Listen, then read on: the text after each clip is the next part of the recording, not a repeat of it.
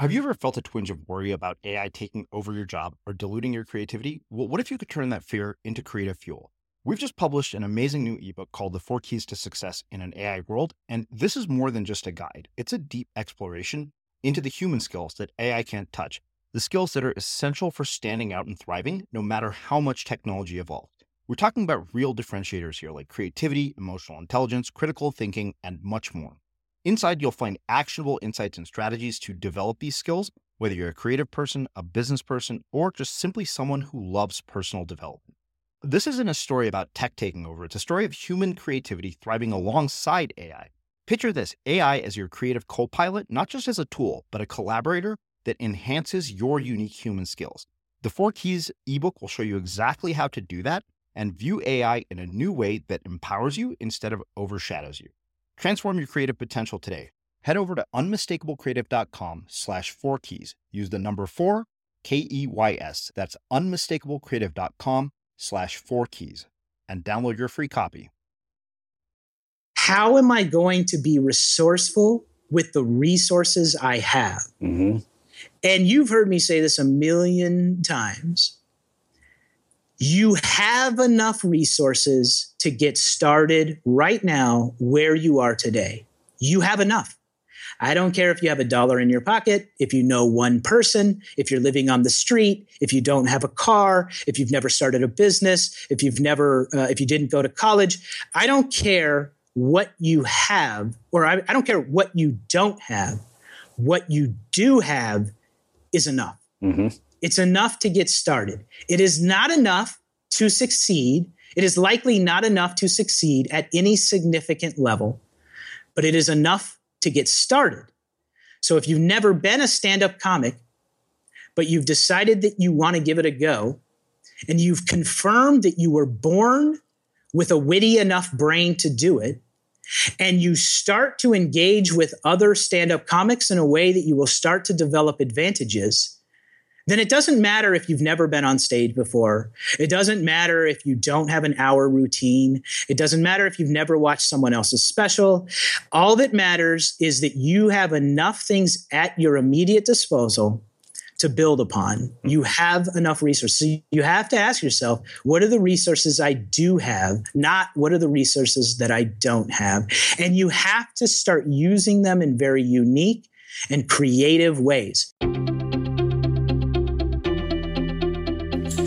I'm Srini Rao, and this is the Unmistakable Creative Podcast, where you get a window into the stories and insights of the most innovative and creative minds who've started movements, built thriving businesses, written best selling books, and created insanely interesting art.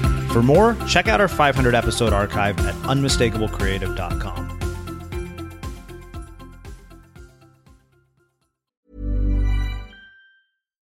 deserves the best, and there's no better place to shop for Mother's Day than Whole Foods Market. They're your destination for unbeatable savings, from premium gifts to show-stopping flowers and irresistible desserts. Start by saving 33% with Prime on all body care and candles. Then get a 15-stem bunch of tulips for just $9.99 each with Prime. Round out Mom's menu with festive rosé, irresistible berry chantilly cake, and more special treats. Come celebrate Mother's Day at Whole Foods Market. Ready to pop the question? The jewelers at BlueNile.com have got sparkle down to a science with beautiful lab grown diamonds worthy of your most brilliant moments. Their lab grown diamonds are independently graded and guaranteed identical to natural diamonds, and they're ready to ship to your door. Go to Bluenile.com and use promo code LISTEN to get $50 off your purchase of $500 or more. That's code LISTEN at Bluenile.com for $50 off. Bluenile.com code LISTEN.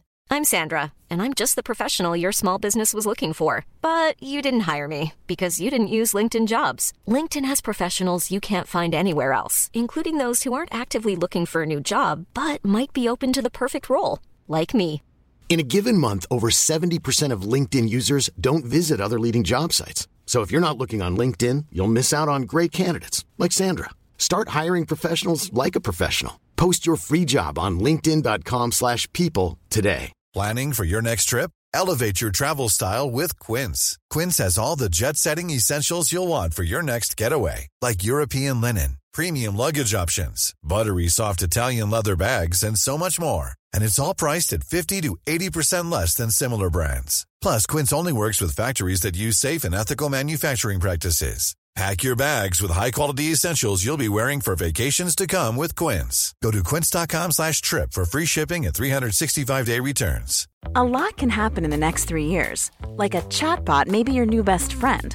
But what won't change? Needing health insurance. United Healthcare Tri-Term Medical Plans are available for these changing times. Underwritten by Golden Rule Insurance Company, they offer budget-friendly, flexible coverage for people who are in between jobs or missed open enrollment. The plans last nearly three years in some states, with access to a nationwide network of doctors and hospitals. So for whatever tomorrow brings, United Healthcare Tri-Term Medical Plans may be for you. Learn more at uh1.com.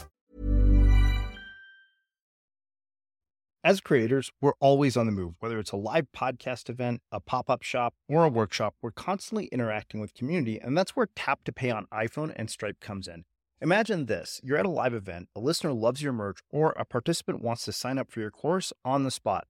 With Tap to Pay on iPhone and Stripe, you can accept their payments right there and then, right from your iPhone, so there's no extra hardware or no delays. Total game changer. It's not just for creators, any business owner can do this. It's about making transactions smoother and much more personal, growing your business in your way.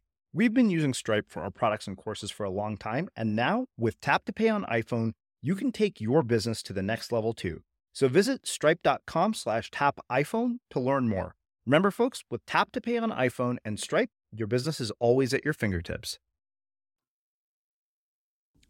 And now, part two of my conversation with Greg. So, you brought up the ten dollars in the laptop project, which you know anybody who's been an audience for a long time, really, that's what you are known for. Uh, but you know, rather than talk about uh, the project itself, I think what I want to talk about was this notion of rebuilding from where somebody is at or rebuilding after a significant setback and what that takes in somebody's life, what's necessary because you know, I mean, in many ways, that's kind of what Brian and I have had to do in 2015 is rebuild, even though it, it may not have appeared that way to to the outside world. Uh, I, have kind of gone through that firsthand, and I'm really interested in uh, hearing through the lens of, of, you know people that you've met. The other thing I think that would be really interesting to, to hear about is sort of the misperceptions that we all have about this country. Because I think that you know one of the things that you really clued me into uh, as I got to know you throughout this project was how warped our entire view of what the United States is like for those of us who are online and you know connected nonstop. So yeah. big question, I realize. Well, yeah, it, it is. You'll notice a consistent theme throughout my answers, um, uh, outside of the fact that I, I, always feel uncomfortable because I don't know that I'm the, uh, you know, certified uh, uh, uh, to answer these types of questions. But um, the, the consistent theme you'll notice in my answers are everything is to a varying degree, mm-hmm. right? So, so, so to rebuild depends on the degree at which you need to rebuild, right? Or how far you've fallen, or yeah. you know, whatever it might be. But, but the the people that I tended uh, to meet and to work with and the people that I was most intrigued by were once again the people that I felt were unnecessarily suffering, right? So these are people that are capable, they have resources available, they they are they live in America, they by and large are educated. So so they were going through hardships in their life, which we all go through, mm-hmm. that were temporary circumstances and I was concerned that they would go through them long enough where they would become their permanent reality. So so that's the premise with which half of $10 in the laptop is built on. That that first half is is how do we take individuals who are going through a, a, significant transition in their life, a significant temporary circumstance in their life, and how do we ensure it does not become their permanent reality? And, and, and, and to give you some specifics about that, what I mean by that is individuals who are laid off mm-hmm. and couldn't find work for you know a year two years three years individuals that went through you know a divorce and and and found themselves not being able to rebuild uh, uh, relationships in a positive way.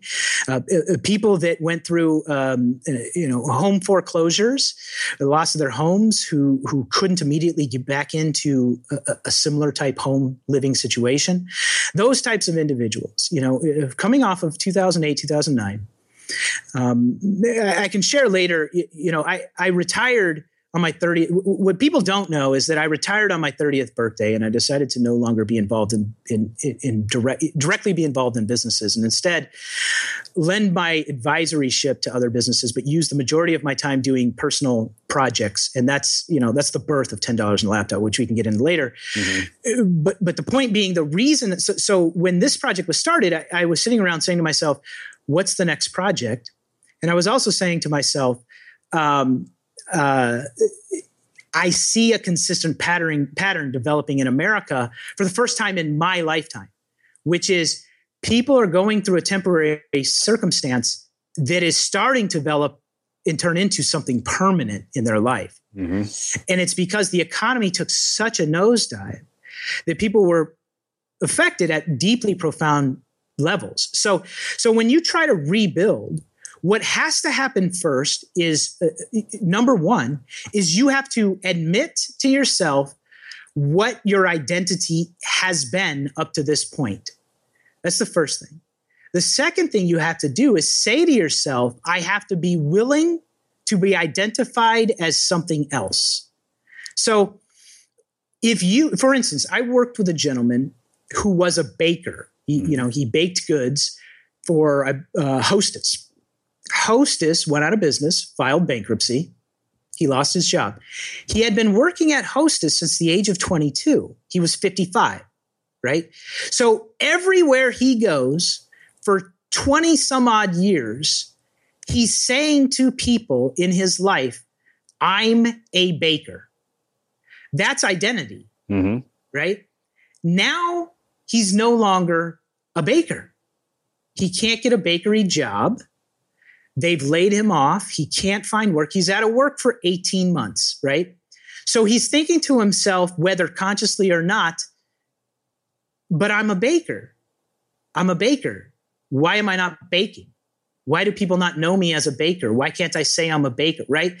And and whether that seems silly or not, that's what we do as human beings.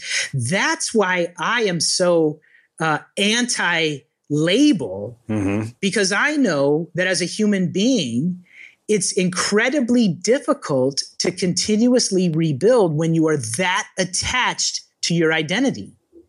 Because ultimately, you are not your identity, right? Ultimately, deep down, he's not a baker. He is just performing the duties of a baker. Ultimately, he's so much more than that. But in America, we define ourselves by our jobs and our work and our roles mm-hmm. so much that when those roles are shaken up, it's very difficult to overcome that. And so when when you have to reinvent yourself or you're even uh, you know concerned about putting that on the table, it's because you're so deeply attached to your identity. So, one of the first things you and I did, one of the first exercises you and I did when we first started working together, is I said, who are you? Write down all the things that you are mm-hmm. and, and ask yourself in five years, do you want to be those things? Do you want to be someone else's book marketer? Right? Because I knew that the every day that went by that you were attaching yourself to that identity was one more day I was going to have to work my ass off to unattach you. Yeah. Right? So so the sooner we could drop those labels mm-hmm. of things that you don't really want to be associated with your identity, the less work you and I would have to do. So uh, first and foremost, when you have a hardship in your life, the first thing you have to do is you have to admit maybe I'm not that. Mm-hmm. That's incredibly embarrassing and difficult to do.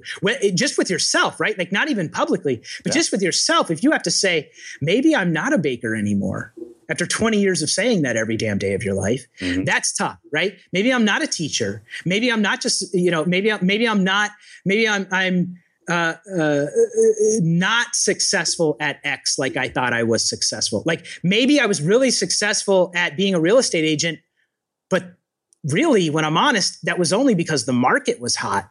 Maybe I'm actually not that good at it, right? We don't want to have that conversation with ourselves. So the first thing we have to do is write out or acknowledge all the things we identify ourselves as. And we have to start reinterpreting that. We have to start by saying, no, I'm actually just performing the duties of that. I am not that, right? Then we have to decide, do I still want to be that? Should I still be that? Am I capable of still being that? And we have to get super, super, super, super, super honest with ourselves about it. And it really helps when we have people around us, again, where we have these safe environments, where we have smart, intelligent, experienced people that can give us feedback on that. And then we have to start to decide okay, so what else could I be? Have I always wanted to be? What's been waiting in the wings, right?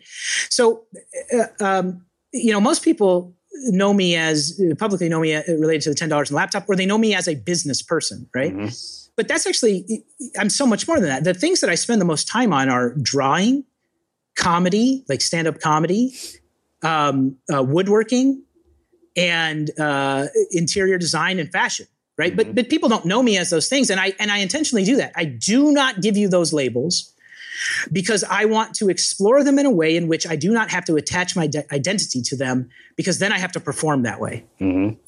and i'm I, I don't want to do that. I want to explore them in my own ways, not in ways in which you demand I explore them, you being society, right? So so the first thing you have to do is you have to ask yourselves, the second thing you have to do is you have to ask yourself, what do I want to be? What's been waiting in the wings? What have I always wanted to do? What do I wish I could do? Right. So, so you've got that list.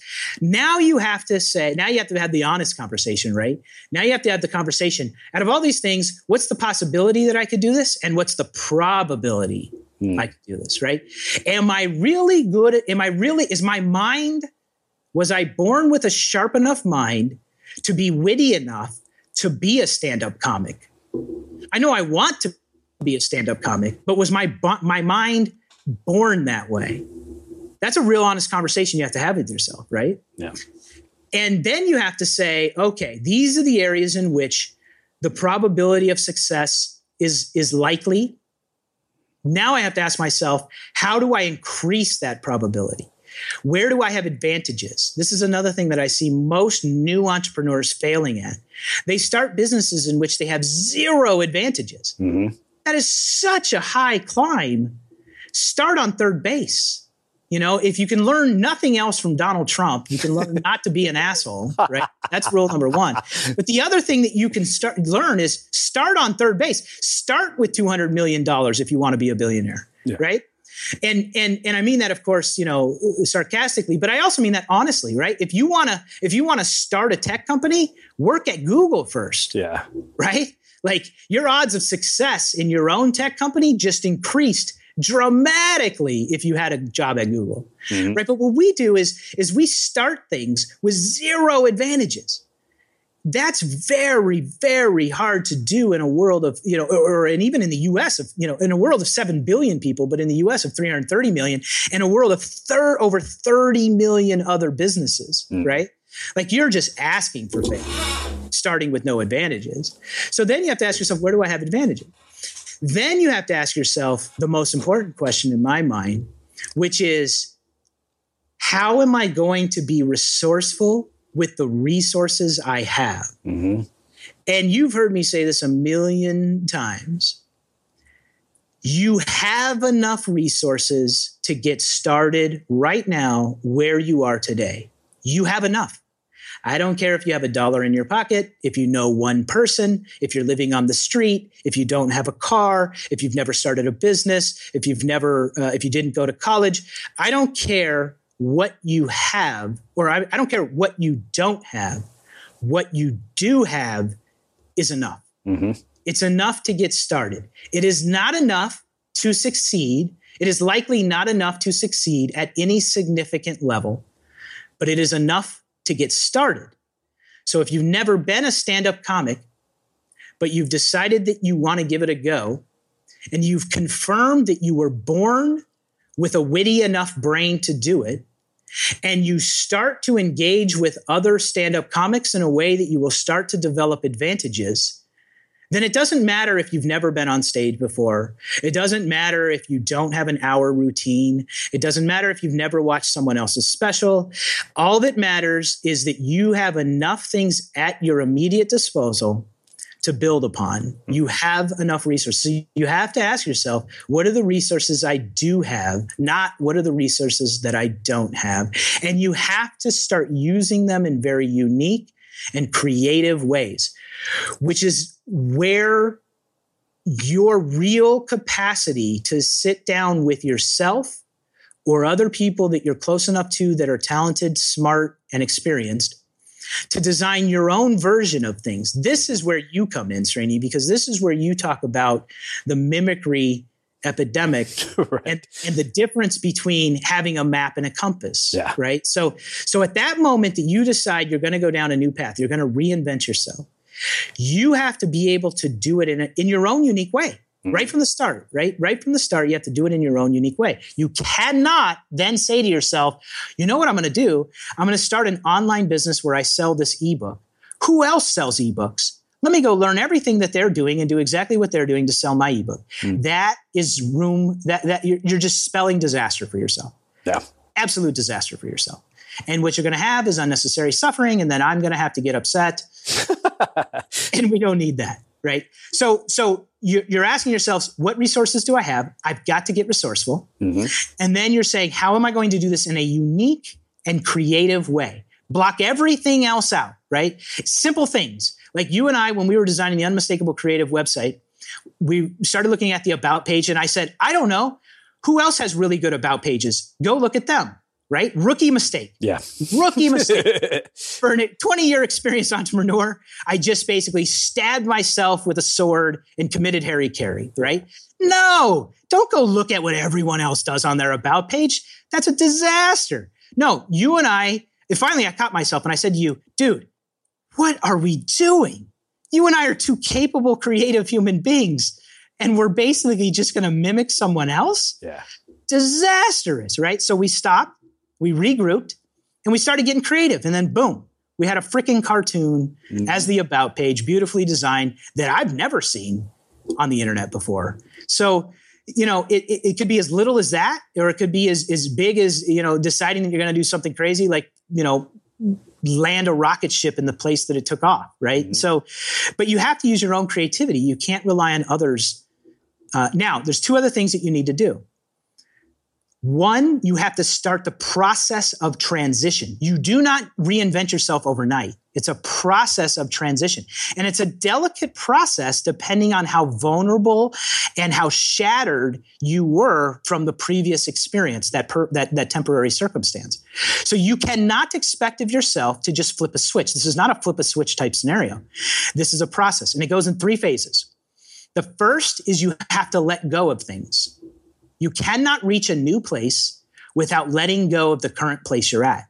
You, you know, and I use that, that kind of example you've always seen in the front of the room or on the stage where I'm at one end of the stage and I'm holding on mm-hmm. and I reach out to try to get to the other edge of the end of the stage, right? I, I don't have go go gadget arms, right? So I have to let go to walk to the other end of the stage. That's what you have to do if you're reinventing yourself. You have to let go. You have to decide I'm no longer a baker. That's a tough thing to do, but it's necessary to let go of that to reinvent yourself. So to make sure that temporary circumstances doesn't, doesn't become a permanent reality, if that phase of your life is truly over, let go. Let go of the relationship, let go of the job, let go of the persona, let go of the Twitter account or the Facebook page, let go of the, the parents. If you're, you know, if you're too attached to them, whatever you are attached to that you know with certainty will prevent you from reaching the new thing, you have to let go. Mm-hmm. And that's one of the toughest things for a human being to do because we become so attached to labels and consistency and comfort and those attachments those attachments those are, you cannot go any further than that which you are attached to you just can't mm-hmm. so if you want to go to a new place let go now now here's the problem when you let go it is almost impossible to grab on to the final thing that you're trying to get to right away, right? Mm-hmm. You want to go to this new place, but that takes time and money and experiences and people and energy. And so it's so scary because what is inevitable is you are about to enter the world of ambiguity. Mm-hmm. And the world of ambiguity sucks. right? Like that's the worst place in the world to be yeah. because we can't defend ourselves and we can't, you know, pop our head back underneath the turtle shell mm-hmm. and we can't protect ourselves. We're all of a sudden uneducated, inexperienced, not skilled, vulnerable, fragile, We're all the things we're trying everything to avoid. all those things, all simultaneously, right? Whether you think of of of um, you know somebody that has gone through a very traumatic experience and has legitimately experienced post traumatic stress syndrome.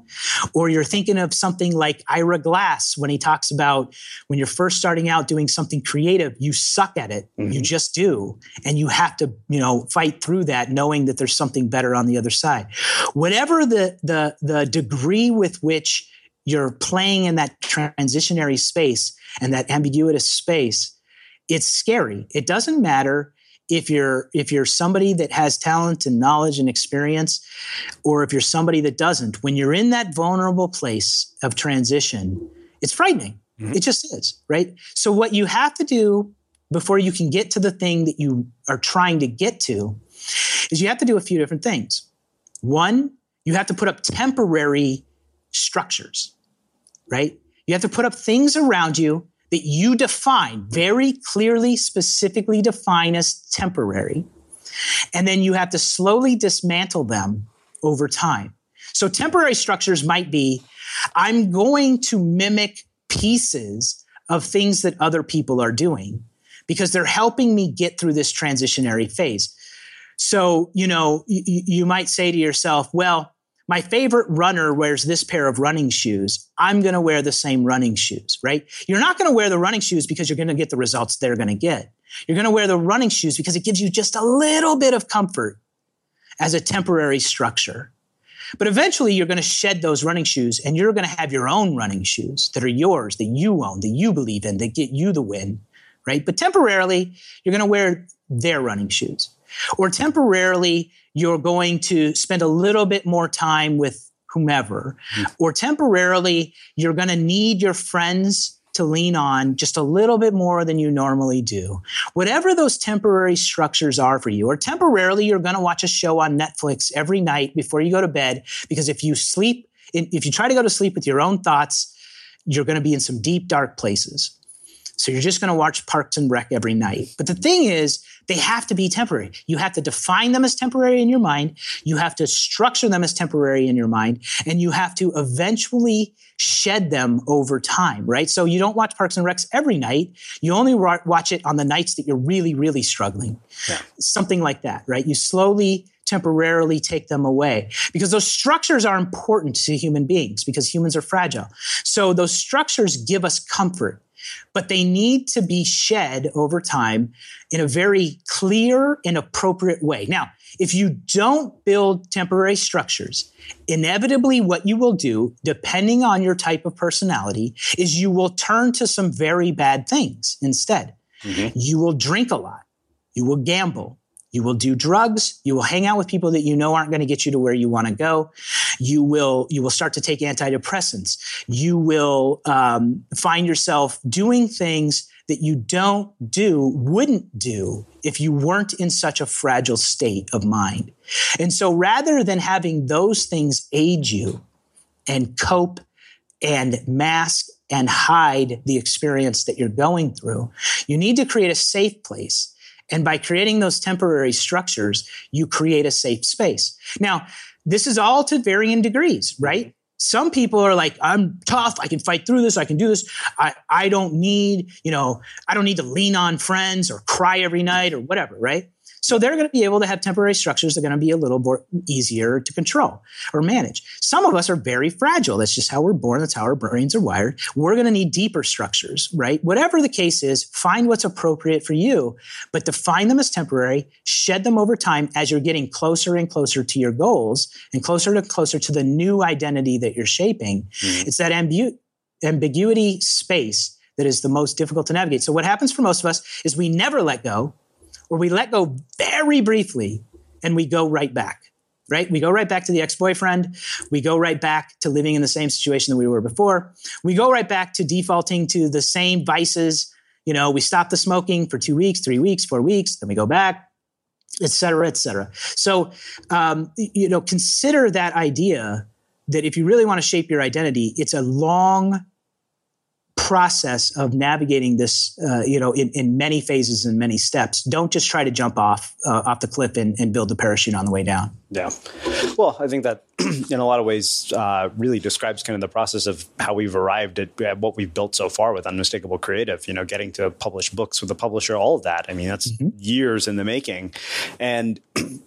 You know, it's interesting. You're, you're talking about labels, and at the beginning of the year, you know, Brian and I always would have some very tough conversations, you know, because we were just in such a situation. And, you know, it, it's weird because I was even just writing about this idea of labels and how limiting our labels can be. It's like, you know, podcaster, author, surfer, whatever. And what, what was interesting, uh, you know, in, in the conversations I had with Brian, he said, is he said, your entire identity has been defined by this business. And he said, and that's really dangerous. Mm-hmm. And he said, and your sense of self worth is fluctuating. He said, the one thing that you haven't really talked about is how much you love surfing, or, or, you know, he said that part of your identity has pretty much been shed.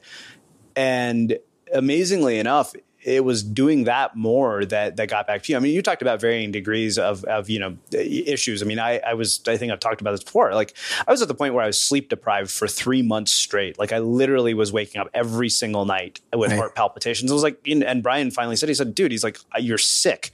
He said, mm-hmm. you're physically ill. I've seen you on the beach in pictures. He said, go see your doctor. This is ridiculous. Right. Um, and you know, I mean, it took taking medication to to get to a point of normalizing, but it's like you said, it's it's varying degrees. But the big thing really is is this idea of labels, and you know, we were label labels and ambiguity were the two things. You know, that we were one. My entire identity was labeled by whatever was happening with the business, mm-hmm. and then mm-hmm. the other was the amount of ambiguity that we were dealing with at the beginning of the year. I mean, there were so many open loops in the business and he said he said here's mm-hmm. the thing. He said until these loops are closed you're going to feel this immense amount of anxiety. And he said in our job right now he said he said the entire business and your entire life is one giant open loop and our job for the next six weeks is to close all of them up. Yeah i think that's a valid uh, you know way to look at that. Now i think it's important to distinguish if you're running a business, your business has to have an identity, right? Yeah. You know, or if, if you are a service professional, mm-hmm. you have to have an identity because human beings work in mental models, right? So, so we, we, we identify things in relation to other things. That's how the human mind works. Yeah. So, so that's very important. You as a human being have to be careful about just how deeply tied you are to certain identities. Mm-hmm. Because that's when you start screwing your life up. Uh, and, that's when you start attaching your self worth to other things that, that, that you don't have control over. So those are two very distinguishing factors. You know, I, I, I run a lot of businesses. I've built a lot of businesses and I'm always very clear in those businesses about who we are. Mm-hmm. But me as a person, I've been afforded the luxury in my adult life to have great success, you know, phenomenal success which also gives me affords me the luxury to make sure that in the public's eye, I don't have to be anybody to anything. Right. And and I realize that not everybody has that. So a lot of people have to be identified as certain things, and they have to go through the process of identification and re-identification and reinvention. So so uh, just for a point of clarification, what you're really saying is, is you personally mm. were so wrapped up in the identity associated with your business. Oh yeah. That you were losing your own self worth and your own value based on how the vi- business was fluctuating. And that's when it gets dangerous. Yeah. Yeah. Yeah. No doubt.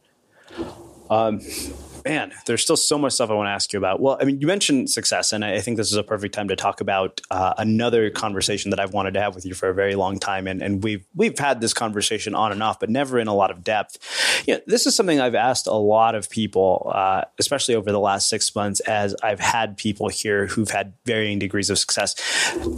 One of the things that really interests me is people's internal narrative around money, and what I'm more interested in more than anything is that growing up poor and amassing wealth, how has that changed your internal narrative around money? And what, what, what impact does people's internal narrative around money have on their lives? Well, I think it starts out with the difference between in, informed and defined by. So you're very good um, at uh, using experiences to inform and shape your belief system and your actions. And you've been very cognizant over recent years to be very careful about using those experiences to define who you are and what you do. And I think that's an important element. And what I mean by that is, is as a child, I grew up very poor in my early ages, as I mentioned, and and and it was my identity, right? I was poor. Mm-hmm. Like that was my identity. I lived I I was in a family that had nothing. That was my identity, right? So so early on I had experiences that demonstrated to me that I was poor. And the reason I had those experiences is because a, a, part of that was obviously just the struggle of things like my friends had a bedroom. I shared a bedroom with my brother and my sister, right? Like you have an experience like that and you realize, hmm, everyone else has their own bedroom. Mm-hmm. I share a bedroom with my brother and my sister. This is different. Why is this different? Oh, we don't have money right? So you have these experiences. Or I remember one time a $10 bill blew out of the window of, of our car, and my mom and I searched for what seemed like 45 minutes to find that $10 bill. And that's a vivid experience of my childhood. And my mom still talks about it and how funny it was now looking back. But at the time, that $10 bill was so precious, right? Mm-hmm. Which is not ironic that I started a project called $10 in the laptop. I've had, uh, but I've had opposite experiences too. So at some point, we lived in a home that was in a very poor neighborhood, but it was on the border of a very rich neighborhood. And so I went to school in a very affluent school district. The type of school district where kids have Mercedes before they're capable of driving, mm-hmm. you know, that kind of stuff. The type that, you know, I have I have celebrity friends as a result of growing up in that neighborhood. Now, what was interesting about that is everything shapes you, but it can be taken in either direction. So I would go over to friends' house who literally hosted rodeos in their backyard when they drained their pond or had nine hole golf courses and we would drive around in golf carts. These are real homes, right? Like personal residences that seem like resorts to me, right? So I would have these experiences. Now that can go one of two ways, right? So that experience could shape me in the fact of like, I'll never have that. I'm jealous of that. I'm envious of that. Or it could shape me in the ways of like, man, I want to have this someday. I hope to have this someday. How do I get this someday? And what was most interesting about those experiences to me, I feel fortunate that the experiences as a poor person that I had with rich people were so generous to me personally that it re it informed my way of thinking about money. So I had experiences where I had friends whose parents bought me things like literal like like important items right like greg what are you going to wear on the first day of school?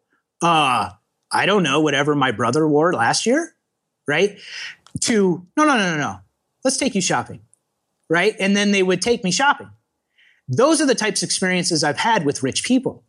Experiences like, you know, uh, Greg, you walk to school every day and all your friends ride bikes. Do you want a bike? you know, like like experiences like that, all the way up into adulthood, right? So when I said when I was 19, I met this couple where they knew the circumstances I had and they knew how hard I was working for them, where they would say, Hey, Greg, why don't you, I, you know, we know you're not going to eat dinner tonight. Why don't you come over to our place? We'll make you dinner. So I feel incredibly fortunate that the, the money experiences that I had with rich people were of the generous nature. You know, if you watch the news, you would think that very, very wealthy people are simply not generous. And of course, some of them aren't, right? But very, there's some very, very poor people that are also not generous, mm-hmm. right? And so, so we get shaped by these narratives around us and our experiences. And so, partly, I just feel fortunate. I had rich people experiences that were kind, compassionate, and generous. And what happened by having that is I started to shape my own opinions about money. So, two things would happen. I would be around my mother and around my mother's friends and around my relatives, and they would have very angry, sad, envious experiences around mother. My mother hates rich people, right? So it's very hard to know that and to go out and make a lot of money as a son. you know, it's like, by definition, does that mean she's going to hate me? So I have all these experiences where I have so many negative experiences on one side and then so many positive experiences on the other that rather than being defined by them, I allowed them to shape me in ways that I could make up my own mind and draw my own conclusions. And that's what we all need to do about everything, but money in particular, mm. is use experiences to help shape you in ways that you get to, you know, define your own belief system around money. Don't just accept others' opinions of money. And I mean that on both sides, right? Don't read a Tony Robbins book and say to yourself, well, that's my opinion on money. Mm-hmm. Don't read Susie Orman or Dave Ramsey and just go, well, that's my opinion on money. Yeah. But also, if you have the other, you know, experiences, if if you grew up poor or you've had bad experiences with rich people being mean or jerks, don't just have those experiences and then go, well, that's my opinion about money. Really, truly be thoughtful enough to explore all of that and then start shaping your own opinion. What is my opinion? And I don't think we do that enough. I don't think we do that with money or anything else. I don't think we sit around and go, wait a minute, what is my opinion? And do I have this opinion because that's actually my opinion? Mm-hmm. Or do I have this opinion because someone else told me to have that opinion? Yes. And I think for me, I was fortunate enough to have enough profound experiences. And also, I think it's just my nature to make everything deep mm-hmm. that I was thoughtful enough to explore it personally, where I said to myself, well, what my mother's going through, I know I don't want that. And what these rich people are going through, these generous rich people are going through, I kind of like that. No. I'm going to try to go after that. And then I started down the path of what I described earlier, right? So I decided, how could I do that? What do I what am I talented and gifted at? Okay, where do I have advantages? What's probable and what's possible? Like so I did all the things that I talk about now. I just mm-hmm. didn't do them in such a formulaic way then, of course. But my, my opinions on money are very deep and I have a lot of them. Um, but that's that's the starting place for if you want to in my opinion if you want to define your relationship with money, you actually have to have an opinion of it first, your own opinion. You know, it's interesting because I think we're talking about a lot more than money.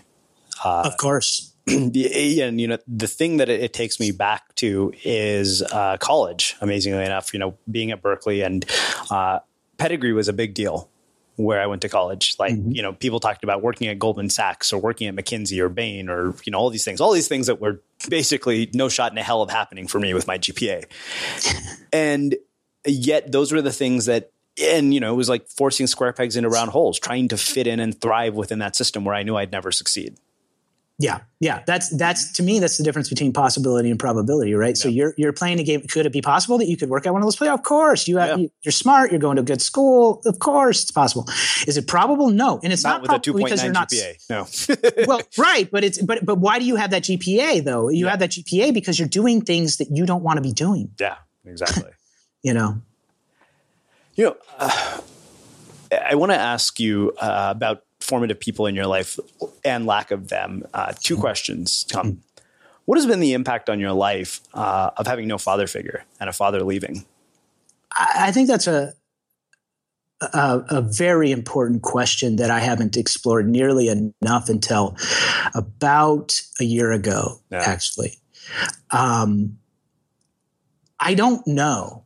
I, I I know I've explored myself enough, and I've uh, made sure that I could invite really good people into my life to give me candid feedback enough that I know not having a father figure and having one who literally just up and left and told my mother she would never succeed and the children would never succeed um, has had profound effects on my capacity to have intimacy with people. It's really interesting that I could literally sit in your living room and we could talk about anything and everything. But in the end, I want to go home to my living room, mm-hmm. right? Like, I want to close myself off. I can open myself up incredibly vulnerably to strangers. I mean, you saw me at the instigator experience, right? I mean, those are strangers in, by and large in that room. And I shared a talk with them that could not have been more vulnerable in a lot of ways personally. Uh, yet, if any one of those people were to say, you know, let me care for you, mm-hmm. I'd shut it down instantly. So I know that that stems from the lack of father and from an, you know abandonment and you know those those those formative early childhood experiences. I know that it does. So I, I know that it has an impact on that. I, I, I think it's also had an impact on uh, early on in, in my adulthood. It had a great impact on whether or not I would have kids mm-hmm. and my capacity to believe in myself as po- potentially being uh, a good father.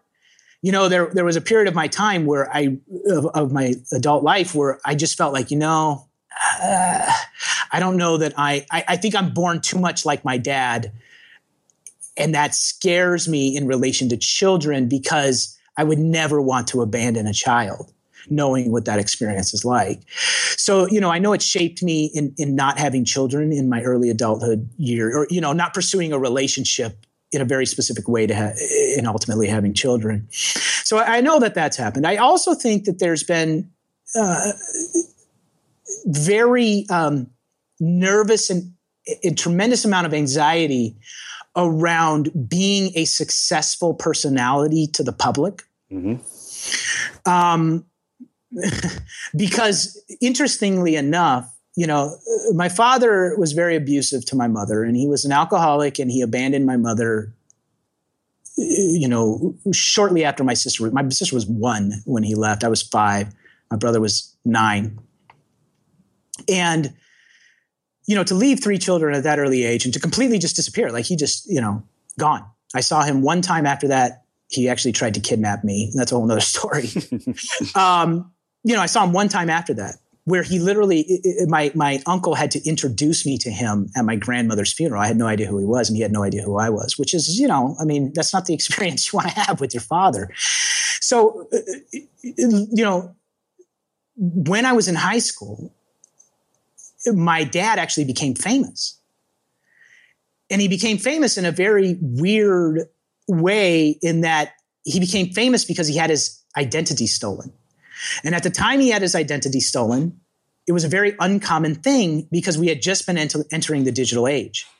So you didn't have all these digital information that you could steal, like credit card information and records and everything else. The internet was just coming to life. And because of that, he happened to have his identity stolen in a way that was was uh, very significant, and um, he started showing up everywhere because of it, because he pursued the fact that it was not a felony at that time to steal someone's identity. It was actually not, it was a misdemeanor crime.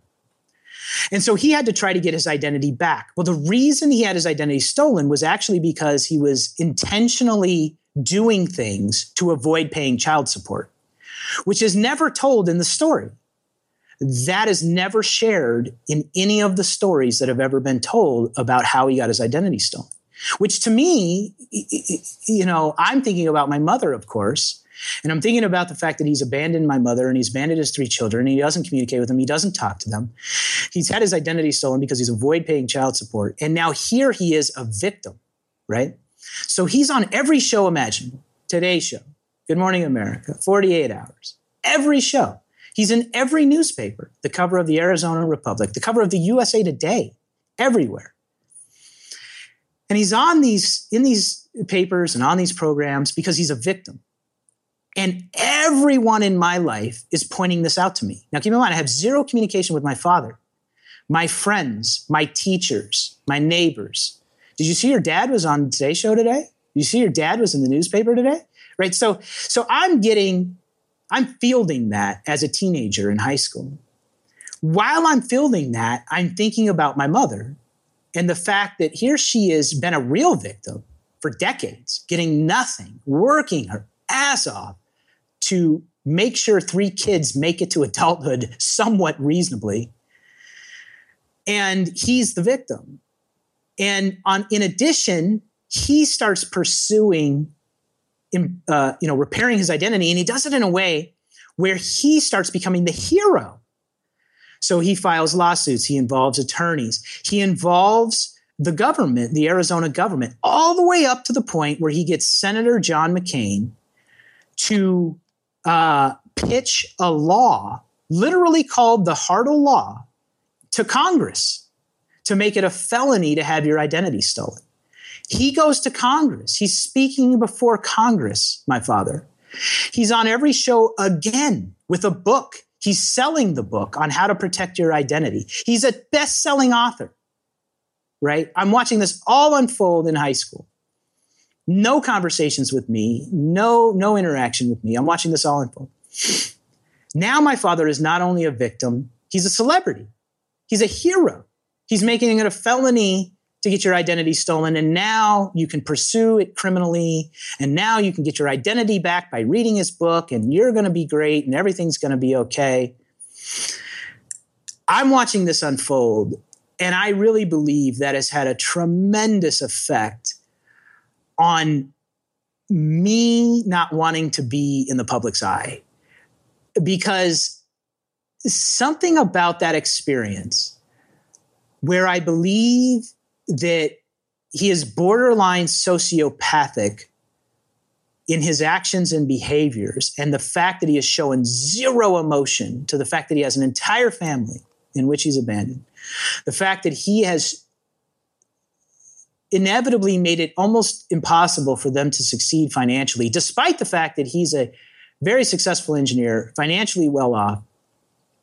Uh, eventually, later on in his life, after you know my parents got a divorce, and here he is, a hero, right? And so I have had the experience of having that unfold at an early enough age for me, where I have been concerned about my capacity to not become that.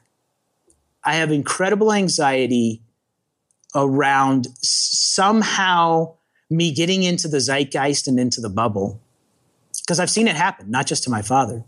I've seen it happen to people you and I know. Mm-hmm. I've seen it happen to other celebrities that are on television. Dr. Oz being a good example to me. One of the foremost surgeons in our country who is now shelling out garbage for the sake of attention and notoriety and money. Yeah. And I see that unfold and I'm nervous. I'm scared that that's going to become me. That in my own DNA, it happened. And that that might be possible that I become that. And so, you know, it, it's kind of this confluence of abandonment turned I have zero compassion for you mm-hmm. and care to I'm now a celebrity and getting all sorts of attention and I still don't care and money and still don't care what happens to you and your family. And I just I protect against that so much that I protect against that to a fault. Wow. Have you ever had any contact with him since? None. None at all. I've never even tried. Hmm. And I don't know if I will. Uh, I, I've certainly explored it. It's interesting, you know. My brother has had tremendous difficulty, and that might be just because he was, you know, just old enough. Mm-hmm. Uh, still to this day, he has incredible depression and other difficulty around, you know, the uh, being abandoned like that. My sister was young enough where she just doesn't even know. Like she has curiosity. And then somehow I've just fallen in the middle. I, I just live my life. And it just, it, it, honestly, it just doesn't even come up most of the times. When it comes up, is in situations like this. And then I really reflect on it. And, you know, I do wonder if I would ever um, do anything about it. But up to this point, that's one area of, of my life. It, you know, being such an explorer and an experimenter, that is certainly one area of my life that obviously has a dramatic impact on on me deep down inside because I've never explored or experimented in that area. Wow. Hey, I'm Ryan Reynolds. At Mint Mobile, we like to do the opposite of what Big Wireless does. They charge you a lot we charge you a little. So naturally, when they announced they'd be raising their prices due to inflation, we decided to deflate our prices due to not hating you.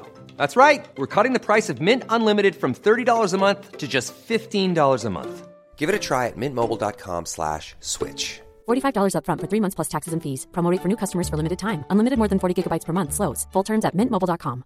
Hiring for your small business? If you're not looking for professionals on LinkedIn, you're looking in the wrong place. That's like looking for your car keys in a fish tank. LinkedIn helps you hire professionals you can't find anywhere else, even those who aren't actively searching for a new job but might be open to the perfect role. In a given month, over 70% of LinkedIn users don't even visit other leading job sites. So start looking in the right place. With LinkedIn, you can hire professionals like a professional. Post your free job on linkedin.com slash people today. Planning for your next trip? Elevate your travel style with Quince. Quince has all the jet-setting essentials you'll want for your next getaway, like European linen, premium luggage options, buttery soft Italian leather bags, and so much more. And is all priced at 50 to 80% less than similar brands. Plus, Quince only works with factories that use safe and ethical manufacturing practices. Pack your bags with high-quality essentials you'll be wearing for vacations to come with Quince. Go to quince.com/pack for free shipping and 365-day returns. Everyone knows therapy is great for solving problems, but getting therapy has its own problems too, like finding the right therapist, fitting into their schedule, and of course, the cost. Well, BetterHelp can solve those problems. It's totally online and built around your schedule. It's surprisingly affordable too. Connect with a credentialed therapist by phone, video, or online chat, all from the comfort of your home. Visit betterhelp.com to learn more and save 10% on your first month. That's BetterHelp H E L P. Millions of people have lost weight with personalized plans from Noom, like Evan, who can't stand salads and still lost 50 pounds. Salads, generally, for most people, are the easy button, right? For me, that wasn't an option. I never really was a salad guy. That's just not who I am. But Noom worked for me. Get your personalized plan today at Noom.com. Real Noom user compensated to provide their story. In four weeks, the typical Noom user can expect to lose one to two pounds per week. Individual results may vary. Hey there, it's Michele Norris. I'm host of a podcast called Your Mama's Kitchen. When I travel, I'm usually looking for a way to find a taste of home when I'm not at home. And one of the things I love to do when I am at home is entertain. And Airbnb allows me to do that. When I was in California recently, I rented a house that had a great kitchen. And when we were sitting around the table, we we're all thinking, we're in someone else's house. Someone could be in all of our homes as well. If you have a home, but you're not always at home, you have an Airbnb. Your home might be worth more than you think. Find out how much at airbnb.com/slash host.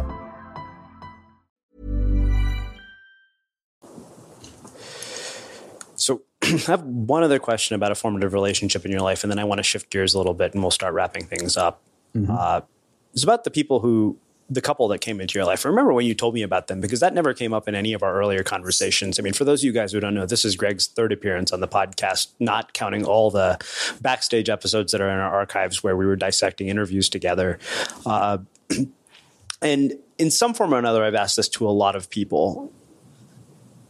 Do you think that when people like that come into our lives, that we can recognize them or only recognize their impact in retrospect? I will answer that from my personal perspective.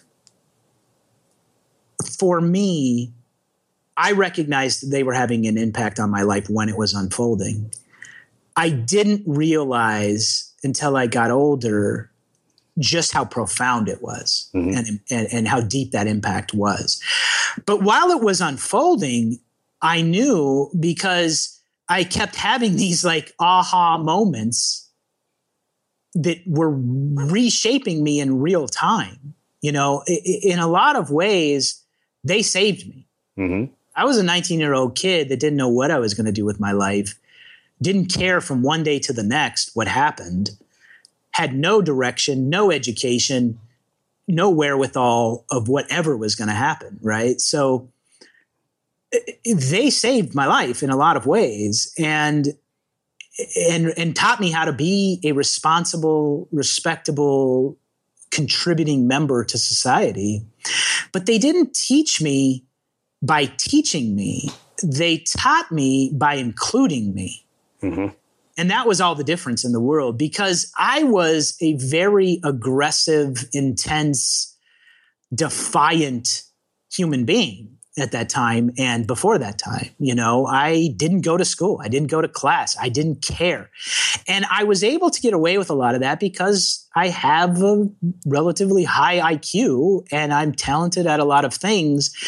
And so I was capable of getting away with a lot, you know, and, and, the combination of me believing that I was in charge and not anyone else with with being smart enough to know how to manipulate and navigate things to my advantage, it wasn't serving me. It was causing a lot of harm to my life. So if they had told me what to do or told me what was wrong with me or tried to teach me lessons, mm-hmm. it would have failed miserably. But for whatever reason, and I have no idea why, and and I'm still friends with them and and we still talk, but I've never actually asked them if that was intentional or not.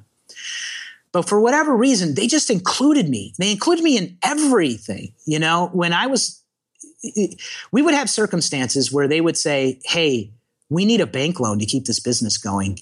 Why don't you come down to the bank with us and talk to the banker?"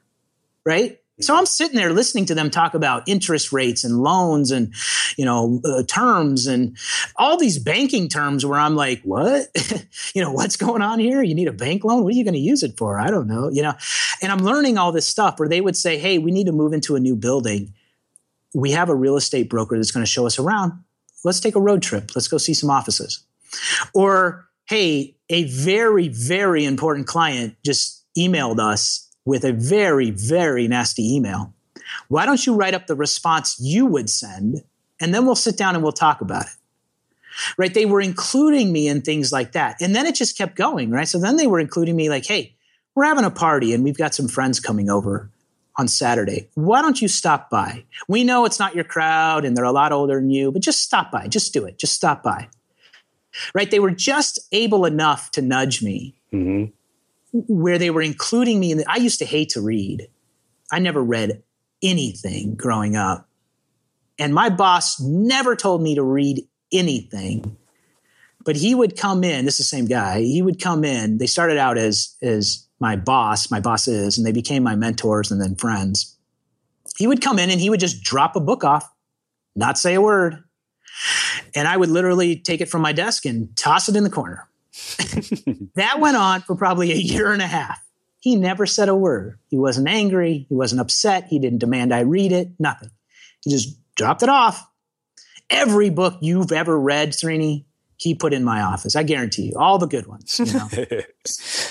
and then one day I just picked one up and took it home and read it. Yeah. And, and I was like, oh, that's pretty good. I wonder if there's any other ones in there. And then I read another one and another one and another one and another, right? So uh, what was very powerful and impactful for me was they included me in things that people like me don't get included in. Mm-hmm. And when you take someone who you see potential in and you start including them rather than telling them what they're doing wrong or even what they could do right, they actually just start adopting those things on their own you know, if you if you want to look to a movie for this, look to Good Will Hunting. Mm-hmm. Right? You know, when when Robin Williams takes Matt Damon and and stops trying to force him to have sessions, right? But starts just including him as a peer, yeah, and talking about baseball and relationships and life instead of like, what's wrong with you and why are you behaving that way, right? Yeah all of a sudden, Matt Damon starts having different types of experiences and outcomes. The exact same thing happened to me. I just started having different types of experiences and outcomes because I saw potential and I saw options and I saw results and I saw, oh, okay, so if I were to write that, they would actually be more upset, you know? And they're like, yeah, so don't say that. But hey, if you said this instead, that'd probably work, you know? So it's guidance. Yeah. And I've tried to do that with other people in my life. And I hope I've done that with you. Oh, yeah. Well, I, I have some things to say about that. You know, it, where I've tried to be more in, in, inclusive uh-huh. and not and not directly demanding. Yeah.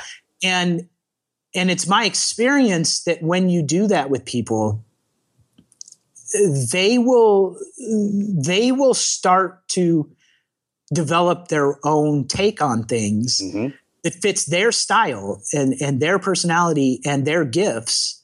And then they'll start to shine, you know, and, and, and they'll start to blossom and they'll start to do things that you always knew they could do. And so, you know, when I say at the beginning that I made it my life's work to to help people that are unnecessarily suffering stop suffering, mm-hmm. that's exactly how I've done that. You know, I didn't go to Ferguson and say, "You people are idiots for rioting." I didn't go to Ferguson and say, "I'm on your side. I'm an activist. Michael Brown shouldn't have been shot." You know, screw the police. I didn't do either of those things. You know what I did? I went to Home Depot.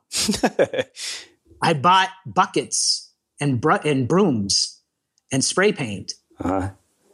And I went to the local businesses and I said, Hey, I'm a local business owner too. Tell me about your business. What's going on? How are you going to get this place back open? Do you mind if I sweep up? You know, like that's how you get people that are unnecessarily suffering to stop suffering. Mm-hmm. You just do thoughtful things. And as a result, they just blossom. And that's, I think, what I learned from them most. That later, when I looked back, I realized, wow, like they had such a deeply profound impact on my life in ways that I just didn't realize.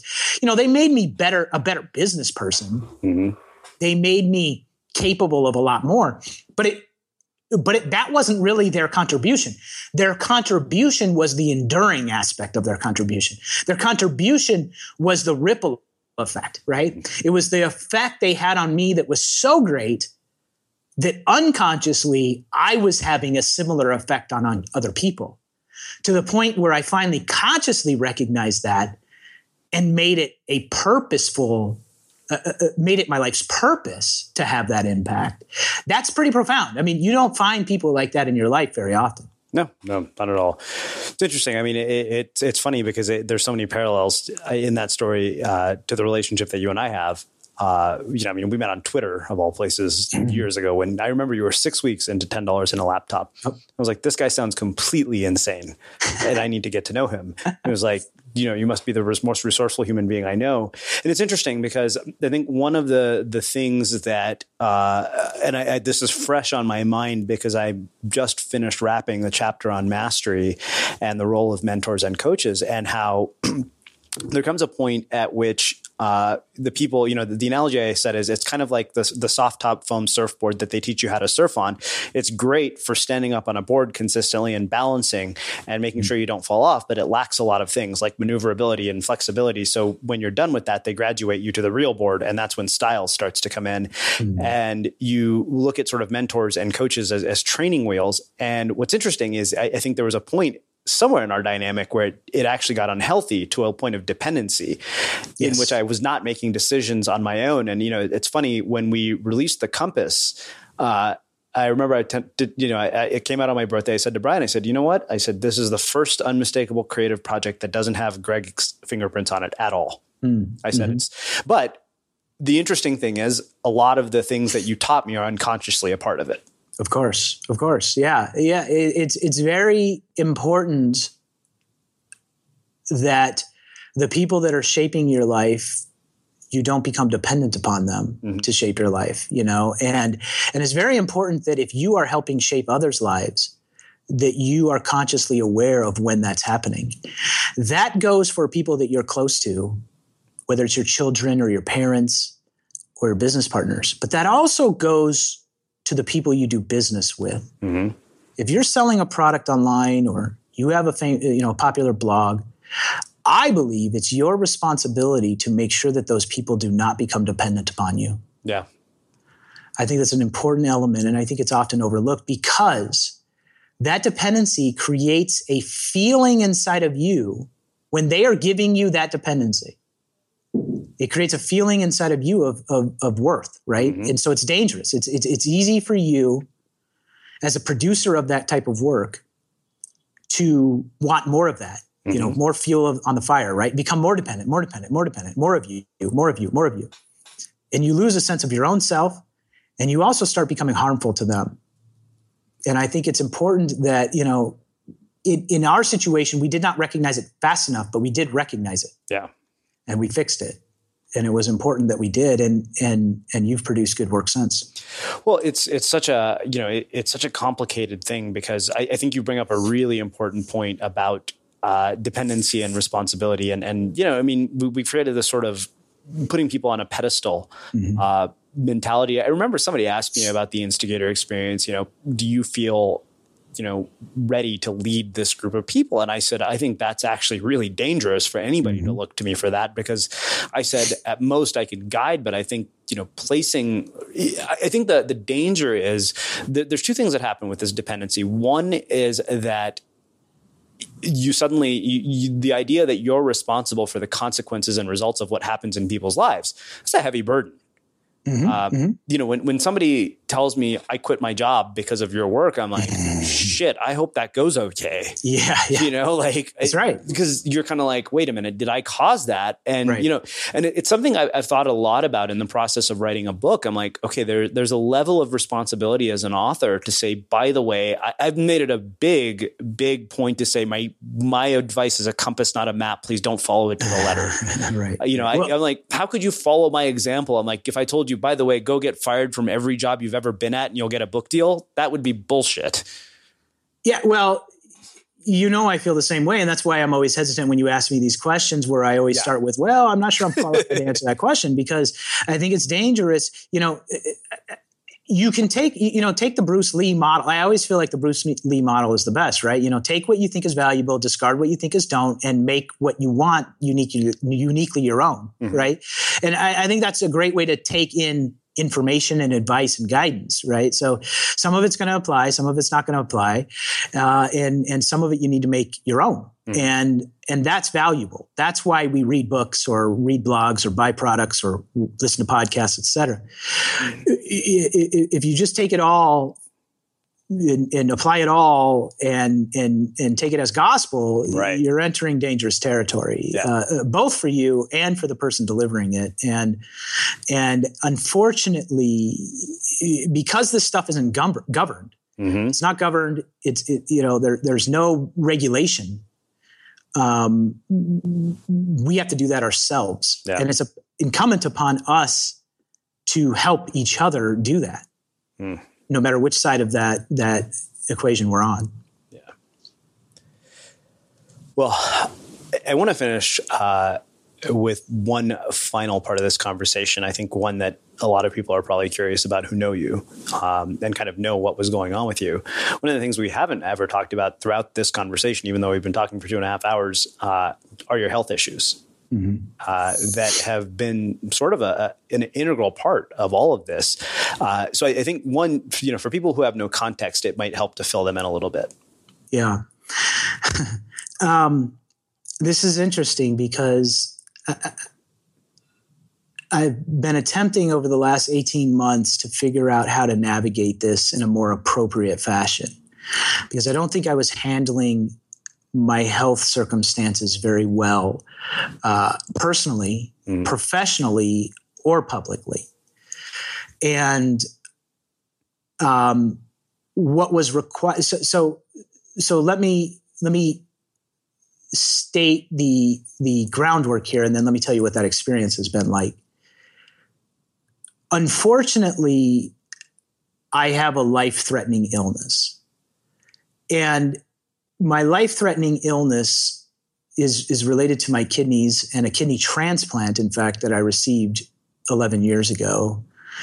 Um, the the unfortunate part about it is that technically it's a terminal illness.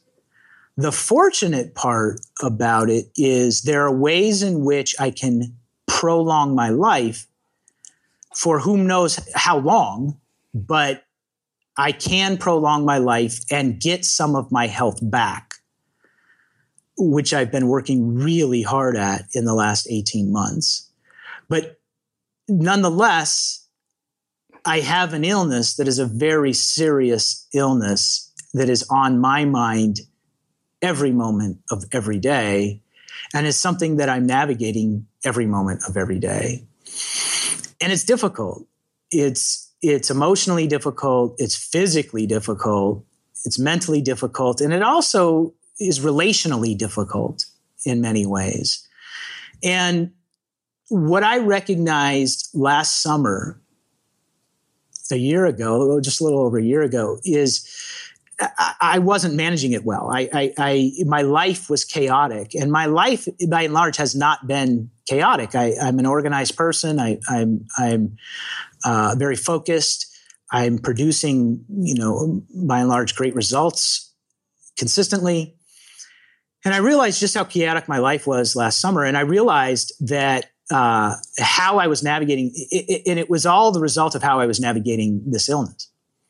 And one of the things I realized is, is that I had too much chaos in my relationships around me. And so I built temporary structures that, that allowed me to go really quiet and really calm. Mm-hmm. So I created a living situation that is really quiet and really calm. I, I stopped talking to a lot of people that wouldn't be good for me if I were trying to create an environment that was quiet and calm. I, I stopped communicating with the public by and large, uh, almost completely. Uh, I stopped doing a lot of things digitally, and I don't just mean like social media. I mean, I stopped checking email and answering email, or uh, I, I, committed to being on my phone no more than, uh, uh, or having my phone on me no more than half the day um, you know, I, I took some steps to really create quiet and calm and peacefulness in my life. And I took some steps to start doing things that I've always loved to do that were not part of what was defining me publicly. And that was really hard to do because a lot of people were looking to me to participate. Mm-hmm to communicate, to talk to, to get advice from, to to do things, to share things, to build things. And by and large, I have the tendency to want to help. And uh, it was very painful for me to kind of go dark, if you will. But it was also necessary. And as part of that process, what else was necessary is for me to come to grips with my illness um, in a holistic way. And I don't mean come to grips as in, you know, Greg, you're dying. Mm-hmm. I, I mean, come to grips in a way that if I were to die, that I would die well. You know, I started having the conversation with myself. Greg, if you were to die, how would you ensure that you died well?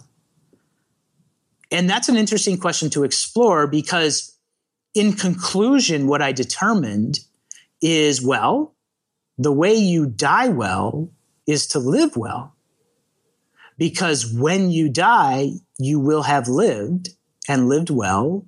And so you will be at peace. And so I started digging into very clear things in my life where thing where they were unsettled, mm-hmm. when they were not, where they were not at peace or where they were not whole, whether it be a relationship, a business, a project, an idea, um, whatever it might be. And I started figuring out ways to make them whole, but make them whole in a way that was enjoyable to me, not whole as in, you know, I have this relationship with this person and it hasn't gone well and I feel bad about it. And so I'm going to do everything I have to do to make sure they like me. Mm-hmm. Not like that, but, but, but in ways that I thought would be, I could navigate them in fun, interesting, intriguing, ways for myself. So it could have been anything, right? So one of the things I realized was is I was having a real hard time with the idea that I couldn't use my body. I've been an athlete my entire life, a, a, professional athlete actually for a brief period of time. I've you know competed in so many different sports, and even as an adult, you know I've, I've done a triathlon, a marathon, six half marathons. You know I've done a lot of things physically, and now my body was incapable of doing any of those things. And I realized that you know one thing I needed to do was was be whole with the idea that my body couldn't be what it used to be and find ways that I could use my body today in productive ways. Well, I like woodworking. I can still do woodworking, right? So, so I built myself a desk.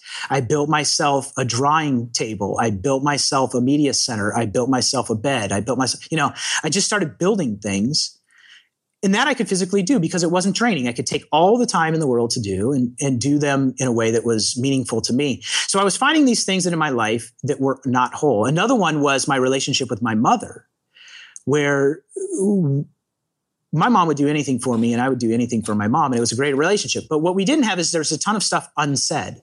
So I asked her, I said, Mom, would you be willing to have a conversation with me every single week at the same day and same time? And we would record it.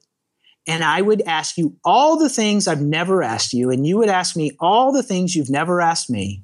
And we would just put them on the table. And that way, one, we had a better relationship. And two, if I were to die, you would have an archive of recordings of incredibly meaningful conversations between us. And see, what you realize is, or what I realized is, is like, I'm doing this because I'm saying to myself, well, I'm dying and I might die soon. But actually, what I realized was, is like, if I was dying or not, this is amazing. Mm-hmm. I'm having conversations with my mom I should have had 10 years ago and I'm recording them so that both of us can listen back to them anytime we, you know, want the warm and fuzzies of each other. I'll be there. Like if I pass away before she does, my voice will be there. She'll have countless hours of listening to us talk, right? Like that's why not do that? Why not create situations in your life that you're living well? You're living in ways that are incredibly meaningful to you even in small ways. Like uh, there's there's no public accolades for that, mm-hmm. but it's awesome and fun and engaging and interesting and and you know I learn a lot, etc. So when I've gone through this this this health challenge, I I, I really realized that at first I was just saying, well, my time's up, see ya, and I realized that that's not that's not the way I want to go out. That that my life has a lot more worth to it than that, and that I want to be at a much deeper level of peace than that.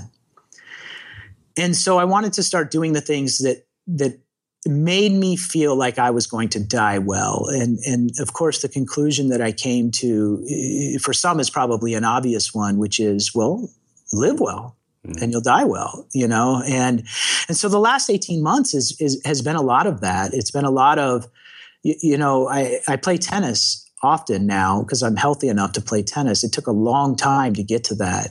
Right. I remember when I first stepped on the tennis court, I cried. I was there with my friend Vivek and I was like in tears. And he's like, dude, are you all right? And I'm like, dude, you don't understand. I haven't left the house in 45 days. I haven't gotten out of bed in 30 like to hit a tennis ball to see the sunshine this is remarkable you know? And I, I, got myself to that place where i'm now working again and and and exercising and things like that. And what i realized though is that i'm really taking very deliberate care for the experience itself. Hmm. So you know when i go play tennis one of the things i do is i sweep the tennis courts first and it's not because it's Zen or spiritual or I want to be cool and say I sweep the tennis courts first, like, you know, you know, the Buddha does.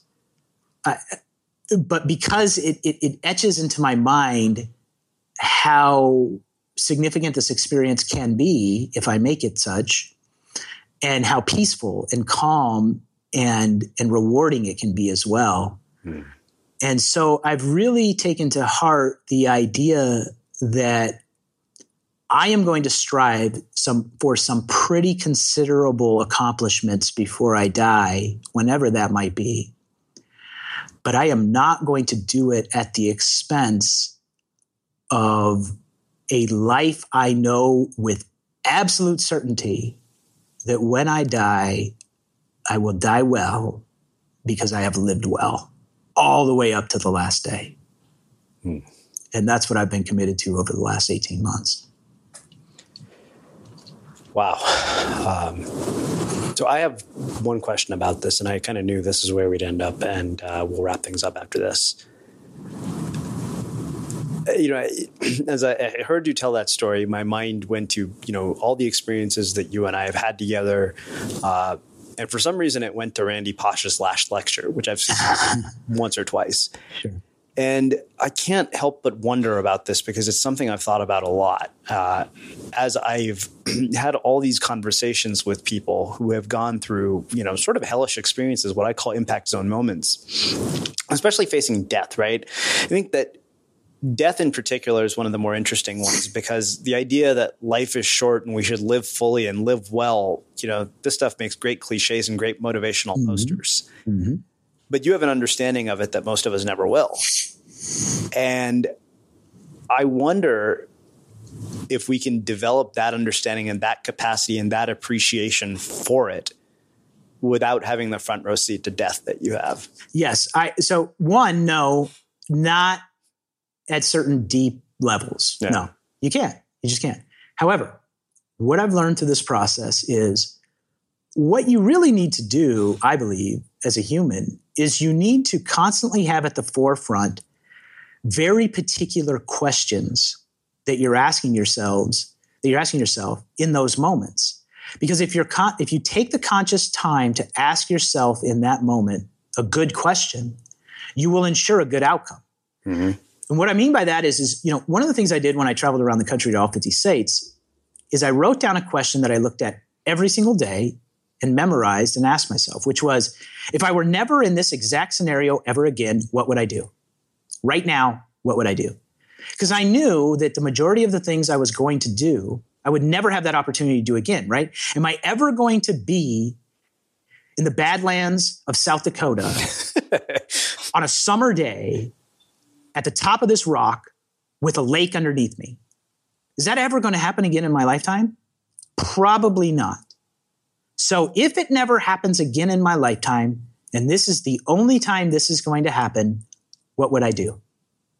I'd jump into the lake. Well, then there's only one thing to do jump into the lake.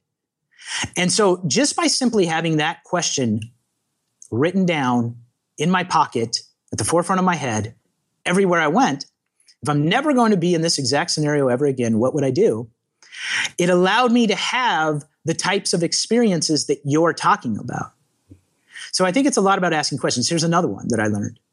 If you're on a date with someone, whether it's a first date or you've been married to them for 20 years and you go on a date, a good question to ask yourself is if this were a first date, would you and I both want to have a second?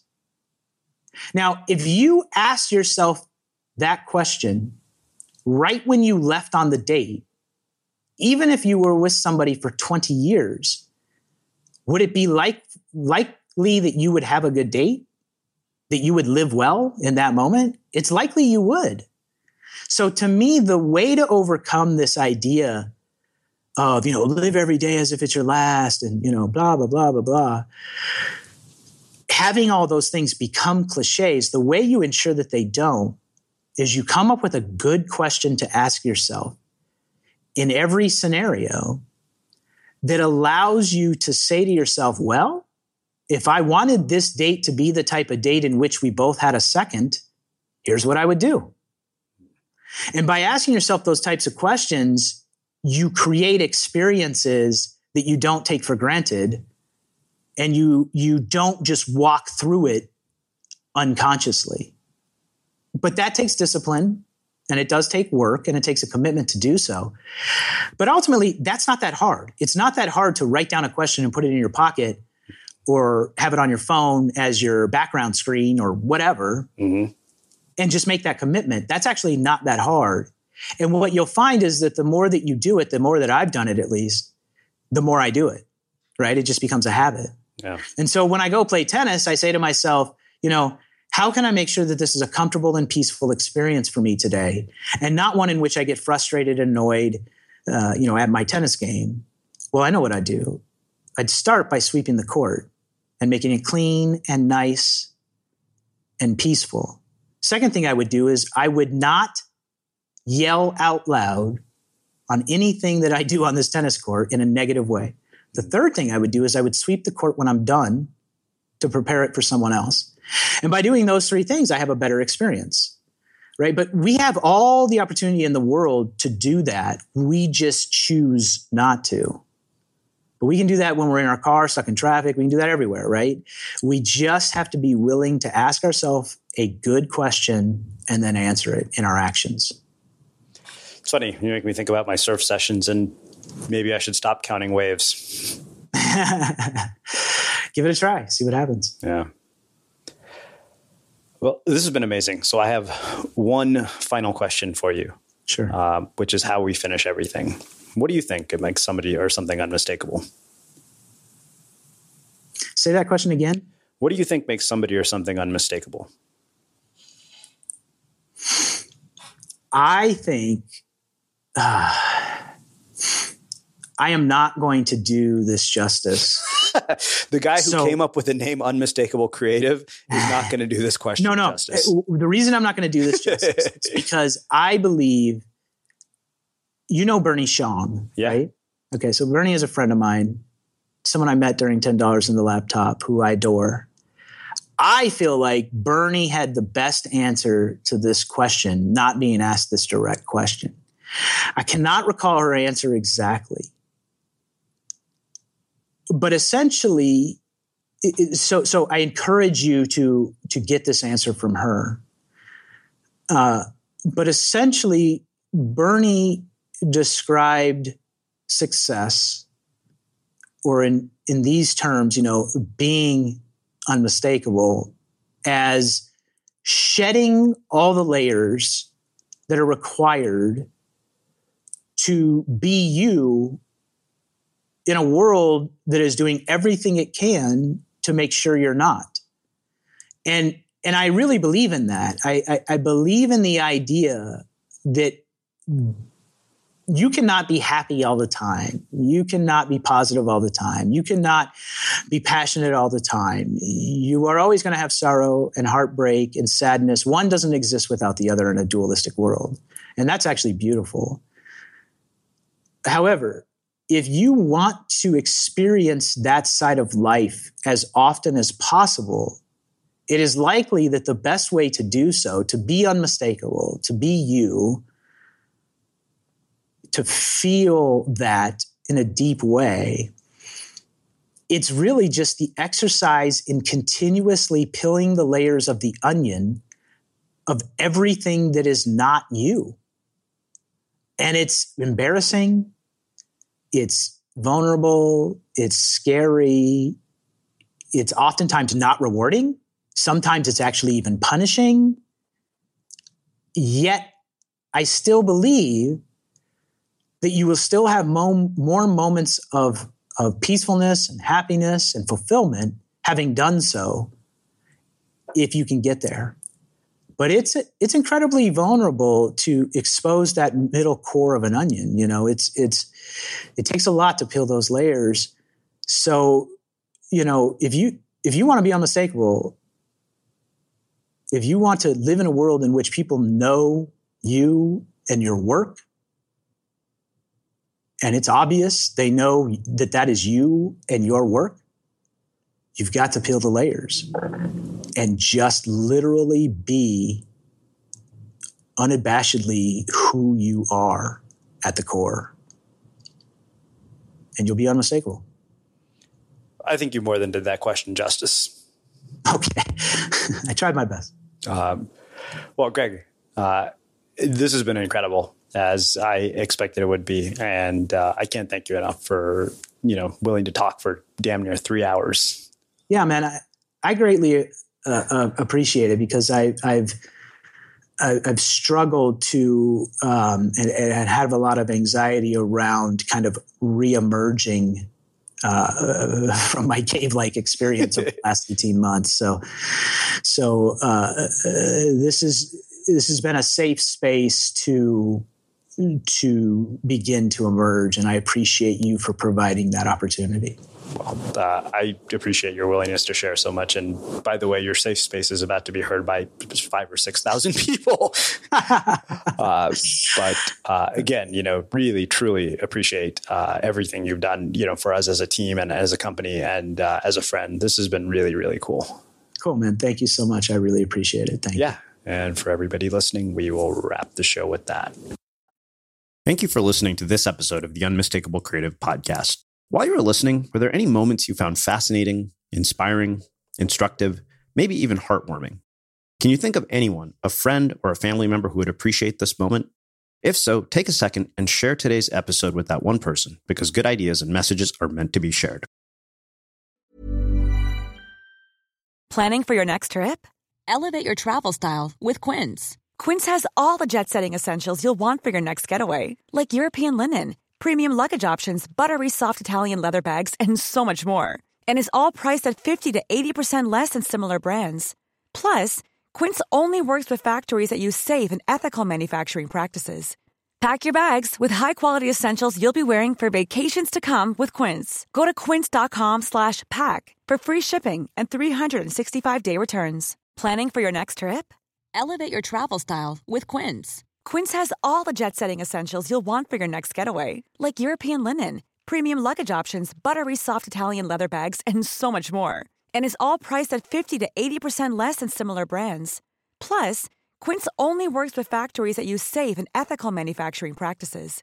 Pack your bags with high-quality essentials you'll be wearing for vacations to come with Quince. Go to quince.com/pack for free shipping and 365-day returns. Mom deserves the best, and there's no better place to shop for Mother's Day than Whole Foods Market. They're your destination for unbeatable savings, from premium gifts to show-stopping flowers and irresistible desserts. Start by saving 33% with Prime on all body care and candles. Then get a 15-stem bunch of tulips for just $9.99 each with Prime. Round out Mom's menu with festive rosé, irresistible berry chantilly cake, and more special treats. Come celebrate Mother's Day at Whole Foods Market.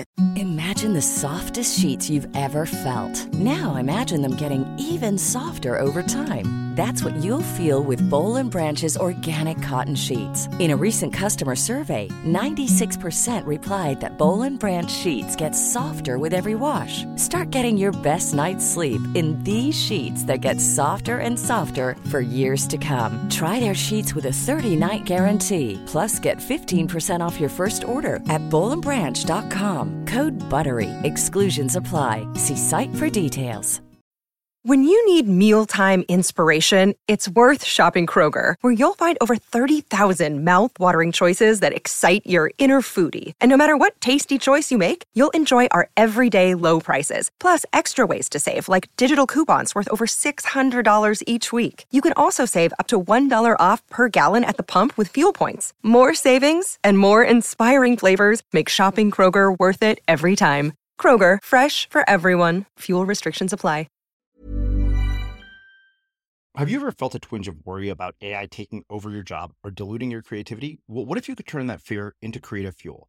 We've just published an amazing new ebook called The Four Keys to Success in an AI World. And this is more than just a guide, it's a deep exploration into the human skills that AI can't touch, the skills that are essential for standing out and thriving, no matter how much technology evolves. We're talking about real differentiators here like creativity, emotional intelligence, critical thinking, and much more. Inside, you'll find actionable insights and strategies to develop these skills, whether you're a creative person, a business person, or just simply someone who loves personal development. This isn't a story about tech taking over, it's a story of human creativity thriving alongside AI. Picture this AI as your creative co pilot, not just as a tool, but a collaborator that enhances your unique human skills. The Four Keys ebook will show you exactly how to do that and view AI in a new way that empowers you instead of overshadows you. Transform your creative potential today. Head over to unmistakablecreative.com slash four keys. Use the number four, K E Y S. That's unmistakablecreative.com slash four keys and download your free copy.